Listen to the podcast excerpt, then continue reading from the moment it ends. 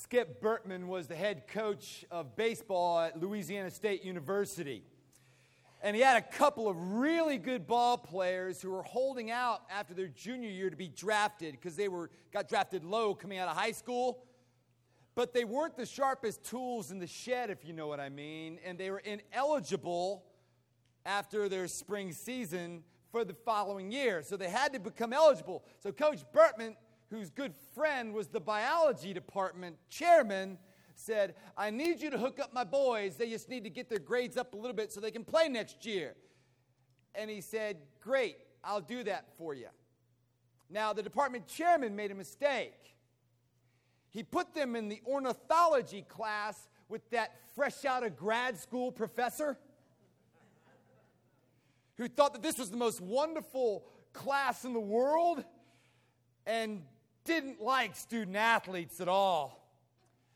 And so, on the very first day of summer school for six weeks, he came out and said, Ladies and gentlemen, I present to you ornithology. Pulls down a list of 300 bird legs. And for the six weeks, they had to identify oriole, oriole, cardinal, cardinal, sparrow, sparrow, bald eagle, bald eagle for six weeks. It came down to the final exam.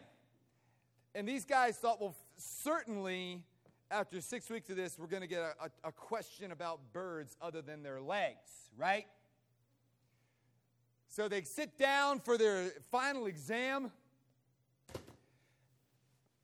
and the student athlete gets the screen pulled down. For your final exam is name all 300 bird legs. And the pitcher just said, that's it. This is stupid. This is the most ridiculous class I've ever heard in my life. What the heck? Bird legs. And the professor stood up and said, Young man, what is your name? I'm not going to put up with the, that from you. And he says, I don't know. You tell me.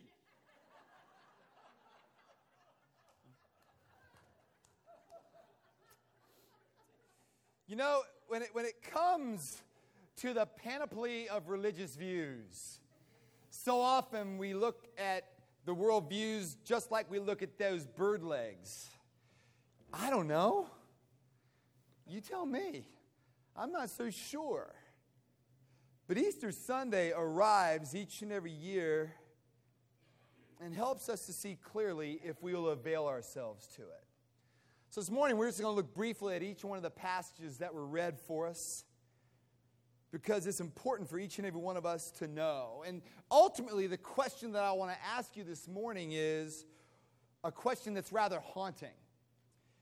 Um, and a question that seems, for the most part, to never go away, and yet in the church, oftentimes the answers get butchered. The question is, why are you here? And by that, I don't mean why you're here in regards to your attending Christ Church this morning. I don't want to get necessarily into that. Some of you are here because you really love the Lord. Some of you are here because of family tradition. Some of you are here because you want to get some little bit of re- religious fix for the morning. Some of you are here because you were invited here by a friend. Maybe you were invited by yours truly. I don't know. But some of you just want to come check it out. We're all over the map as to why we're here this morning, but I don't want to address that question in particular. I want to address why are you here? Why do you exist? Why are you breathing? Why are you on this earth? For this answer, if you'll avail yourself to it, if you're willing to be honest with yourself, is found in the empty tomb of Jesus Christ because there's some problems with the way the church historically has answered that question. I've heard someone say, well, the reason we exist is because God wanted some fellowship. What you're telling me in that statement, and there's a problem with that, is God, who is all triune, all self sufficient, omniscient, omnipresent, omnipowerful, is lonely within the Trinity. That doesn't seem to make much sense, does it? And problem number two, then, if God created us for fellowship, means that He created billions of people who don't want anything to do with Him. that makes God out to be kind of stupid, right? When you think about it. So if you got a lonely God who can't solve his own problem, how in the world he's going to step in and bring salvation for the human race? That is why the Bible doesn't answer that question that way. As a matter of fact, he, cre- creates us for the one great reason is to worship. And by implication, being, being created in his image, we're also created to have joy no matter our circumstances. So we're created for worship, if you think about that. Now, I know some of you hear that word, and it's been hijacked by some contemporary music worship guys. Let us stand and worship. Well, you know, we might stand and sing and worship, and some of us might worship while singing. Others don't worship at all while they're singing, and some don't even sing. And so I don't know if you can say that. No, that's not what we're talking about. When we talk about worship, that what drives you? What are you what are you focused on? What are you passionate about? What do you spend your time and your thoughts and your actions among and your affections are drawn toward? See, we worship. And I have no greater proof than the last two weeks when millions of us have worshiped a bunch of 18 to 22 year old basketball players trusting our brackets, right? Right? Oh, we worship. And by implication and the character and nature of God, we are also created for joy. Because God is not after your, your begrudging submission, He's after you to have great joy in your life. And so, what we see in Paul's letter to the Romans, in the very first reading that we had this morning, is that we tend as human beings, because we don't run our lives under the Lord and worship the Lord in our own natural way, we tend to worship the created stuff rather than the Creator Himself. And Paul writes that we exchanged the truth. For all they knew God, they did not honor Him as God or give thanks to Him, but they became futile in their thinking, and their hearts were darkened.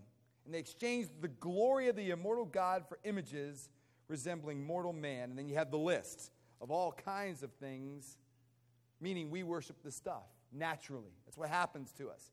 We trade in the glory of God, meaning the renown and the satisfaction of knowing Him and walking with Him for stuff, for things, whatever it might be.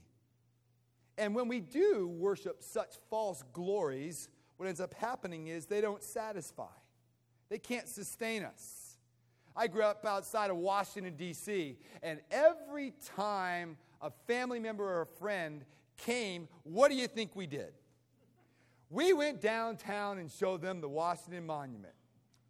There it is. There's a Jefferson Memorial. There's the Marine Corps Memorial. There's the Capitol. There's the White House. Can we go now? Why did I lose the wonder? I was around them all the time. We do the same thing with the lake here.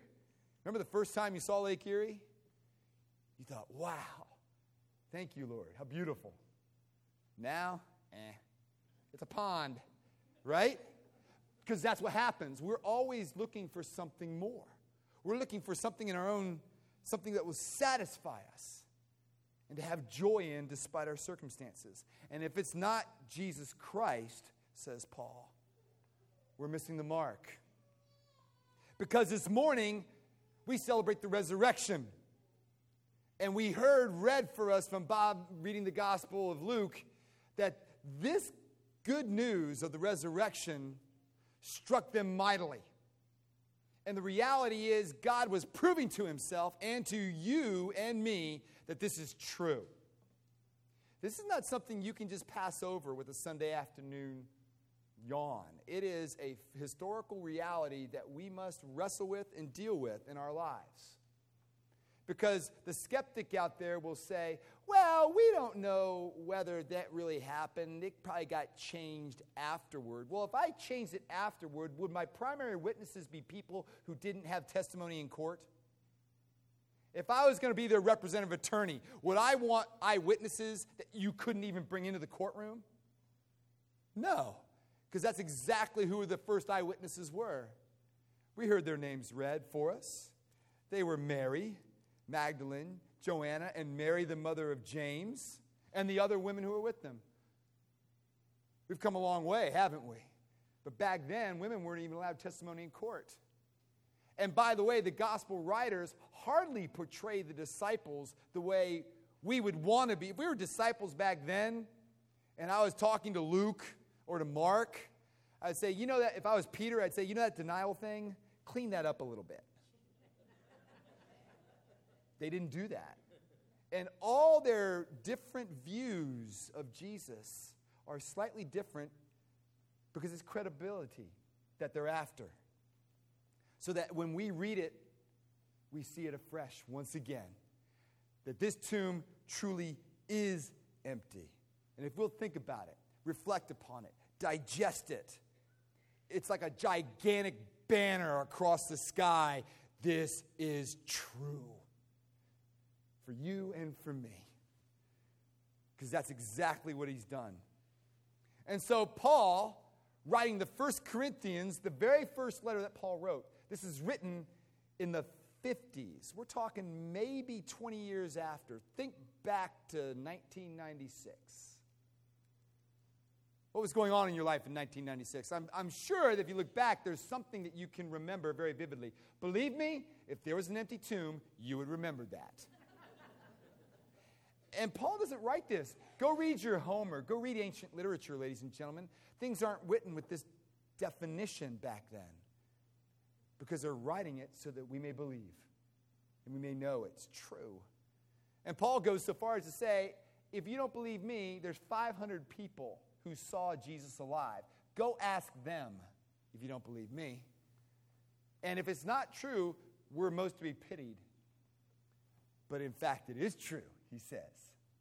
And the reality is, Jesus is the way, the truth, and the life. All other worldviews will say, I'm not the way. The religious teachers will say, I'm not the way. Follow this way. In Hinduism, the path of enlightenment. In Islam, the five pillars of Islam. Follow these practices, and then perhaps you'll be right with the divine. But I'm not the way. Jesus comes in and says, I am the way. I am the truth. I am the life. No one comes to the Father except through me. And I know for some of your ears that sounds narrow minded. But I want to ask you who are thinking that right at this time friends, that doesn't work emotionally and it doesn't work logically. It can't. Emotionally, if my wife had a terrible disease and we took her to the doctor and that doctor had a wonderful cure for that disease and we took it, what would be my response if she was made well? I would tell you about it. I would sing it to the stars. This worked. It's phenomenal. Now, would you call me narrow? Would you call because this worked? No, you wouldn't. And it doesn't work logically either. But first, emotionally, before I leave that, there was a great example of this in The Atlantic, a magazine where an atheist wrote in it about going to school and university as an atheist. And he said, I don't have any respect for a Christian who doesn't share his faith with me because they either don't care for me or they don't believe what they say they believe. I totally respect somebody who's willing to share with me because emotionally it matters. Just like the cure. It also doesn't work logically.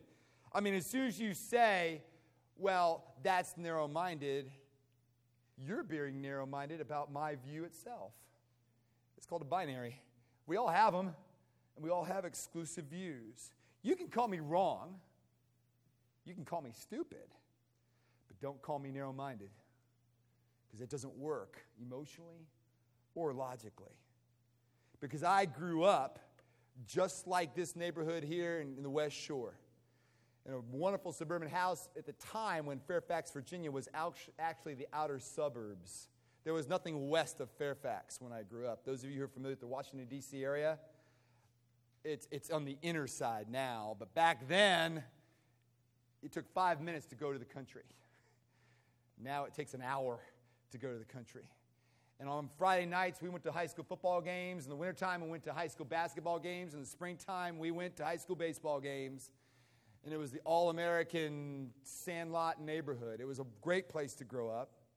And I grew up in a family that assumed we were Christians, but my folks taught me it's not so matter what you believe. What matters is that you're a good person and that you live a really good life.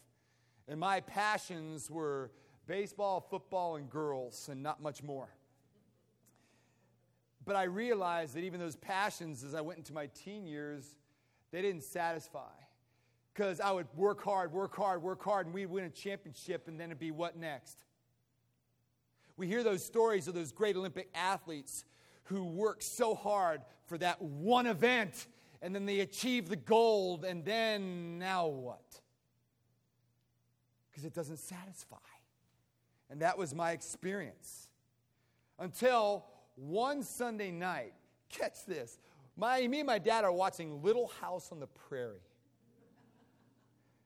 And Michael Landon and the family is sitting there in church on a Sunday morning, and the preacher's preaching, and dad turns to me and says, You know, we ought to go back to church. I said, You know, I'd like that. And I walked into Truro Anglican Church, and those people and the ministers didn't so much talk about pointing the way to God, they didn't talk even about living a good life. What they talked about was a living relationship with a living God, and it's out of that love that I live my life. It's out of that gospel and grace that I live my life. Because they were living their lives with great worship and great joy that I didn't have. And I discovered after a while that the salvation is not so much I did as what Jesus did. And my minister preached on Ephesians 2 8 and 9, which said, For by grace you've been saved through faith, and that it is not of yourselves, it is a gift of God, so that no one can boast. And I came to realize that what I believe does matter. And for to say it doesn't matter is a doctrine in and of itself.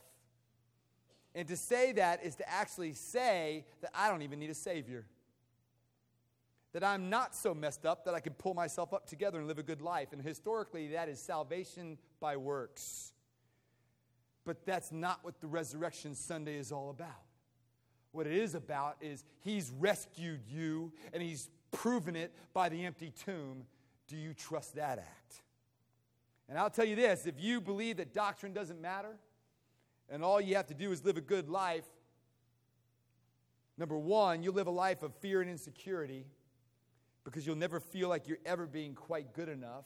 Or, two, you'll be marked with pride and disdain for other people because, in your view, you actually have been good enough. Or, three, you'll be marked with devastation and self loathing because you feel you haven't been good enough.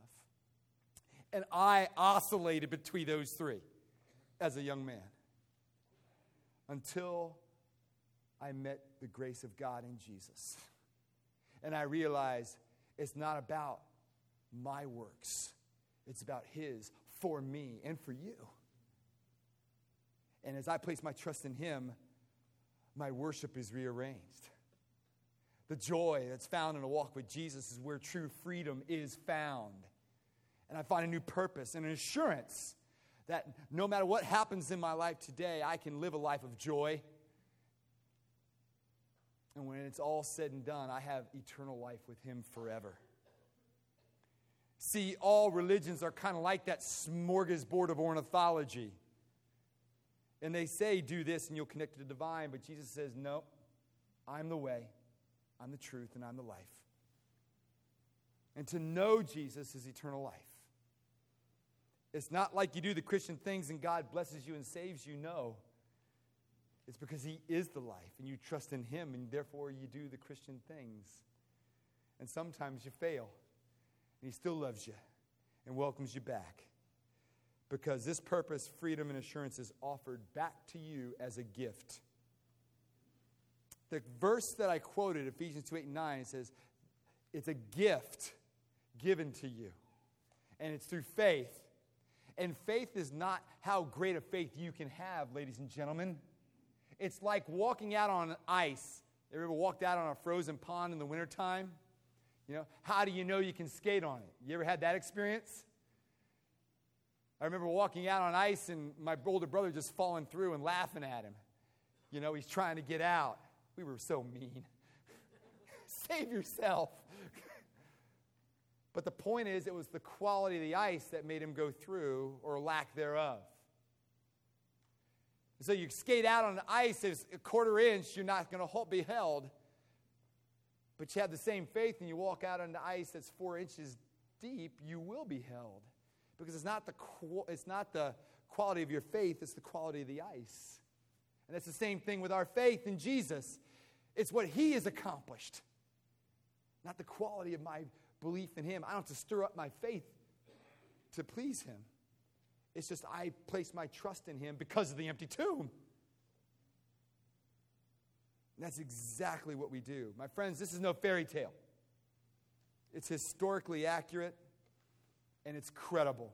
And so, in closing today, I want to ask you where are you in Jesus Christ? We tend to live our lives as if it doesn't matter. This little piece of rope right here, this represents my life. This little duct tape version of the rope. All right? I was born in 1962. I'm 54 years old. And if I live as long as my father, I'm going to die in 17 years. Do I have your attention? I'm not guaranteed tomorrow. Neither are you. And we tend to focus on the duct tape, that this is all that matters. And I'm going to get mine while I can get the getting good, right? That's the way we tend to live our lives here in the West. And we forget that there's an eternity that is to come. And we focus on this. But the way we trust in Jesus now is going to impact forever. And I don't know about you, this is a long time. And when Jesus comes back, we're going to live physically forever and ever and ever. So, are we going to waste our time in this, focusing on just here and now and our false glories? I want to encourage you if you don't have this joy the way I'm speaking of, if your worship is misconstrued, if this Jesus hasn't changed you, I want you to look into this empty tomb with me. And it's not the quality of your faith, it's the object of your faith. And it changes everything. Because that's exactly what it did for me. I discovered from that point forward oh, I still liked baseball, I still liked football, and I still liked girls. But the reality is, God brought one girl into my life to rescue me, to keep me prioritized and straight. And that no matter what happened in my life, I had a peace and a joy that I didn't have before. Because I found myself changing, and all of a sudden, these church people that I thought were a little bizarre at first, you know, they got it right. And we could live together in, in small groups and just walk through life together and do life together. And then all of a sudden, many of my college and high school friends said, What happened to you? But they didn't say what happened to you in, in, in, in a weird way. You know, they just said, You have changed, Gene. What is it? And I said, The tomb is empty. To one person, I said, Jesus. What do you mean, Jesus? Why don't you just come with me and we'll talk about it? You see, you think you got to have all the evangelism plans mixed up uh, know, all together. You don't. The reality is the tomb is empty. And I'm pleading for your joy this morning. Because the temptation will be to walk out of this service today on this beautiful spring day and say, Wasn't that nice? That was, that was just a wonderful service, right? No, friends, there's a, part, there's a chance to depart from this a changed person forever.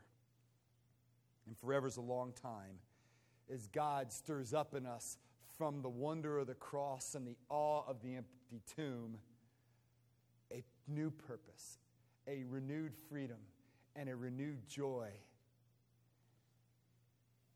So let's pray. And I want you to encourage, I want to encourage you to pray just an amen with this prayer as we renew our faith once again in Christ. Let's pray. Heavenly Father, we would ask that you would give us eyes to see as we leave this place, ears to hear. And then as we look at the smorgasbord of worldviews out there, we would recognize that you speak with great clarity, Lord Jesus, on our behalf. Because it's written like none other, it's recorded for us that we have everlasting life in you, and there were 500 witnesses. I think any attorney would love to have 500 of them in today's world. Lord, we thank you that you died for us because we needed a Savior. We're 100% sinners, and you're 100% Savior, and you came and you rescued us upon the cross, and you walked out of the grave on Easter Sunday morning so that we would know those claims are credible and we can believe in the power of the cross. Lord, help us to have hearts that are filled with gratitude by the power of the Holy Spirit. For in Jesus' name we pray, and all God's people said.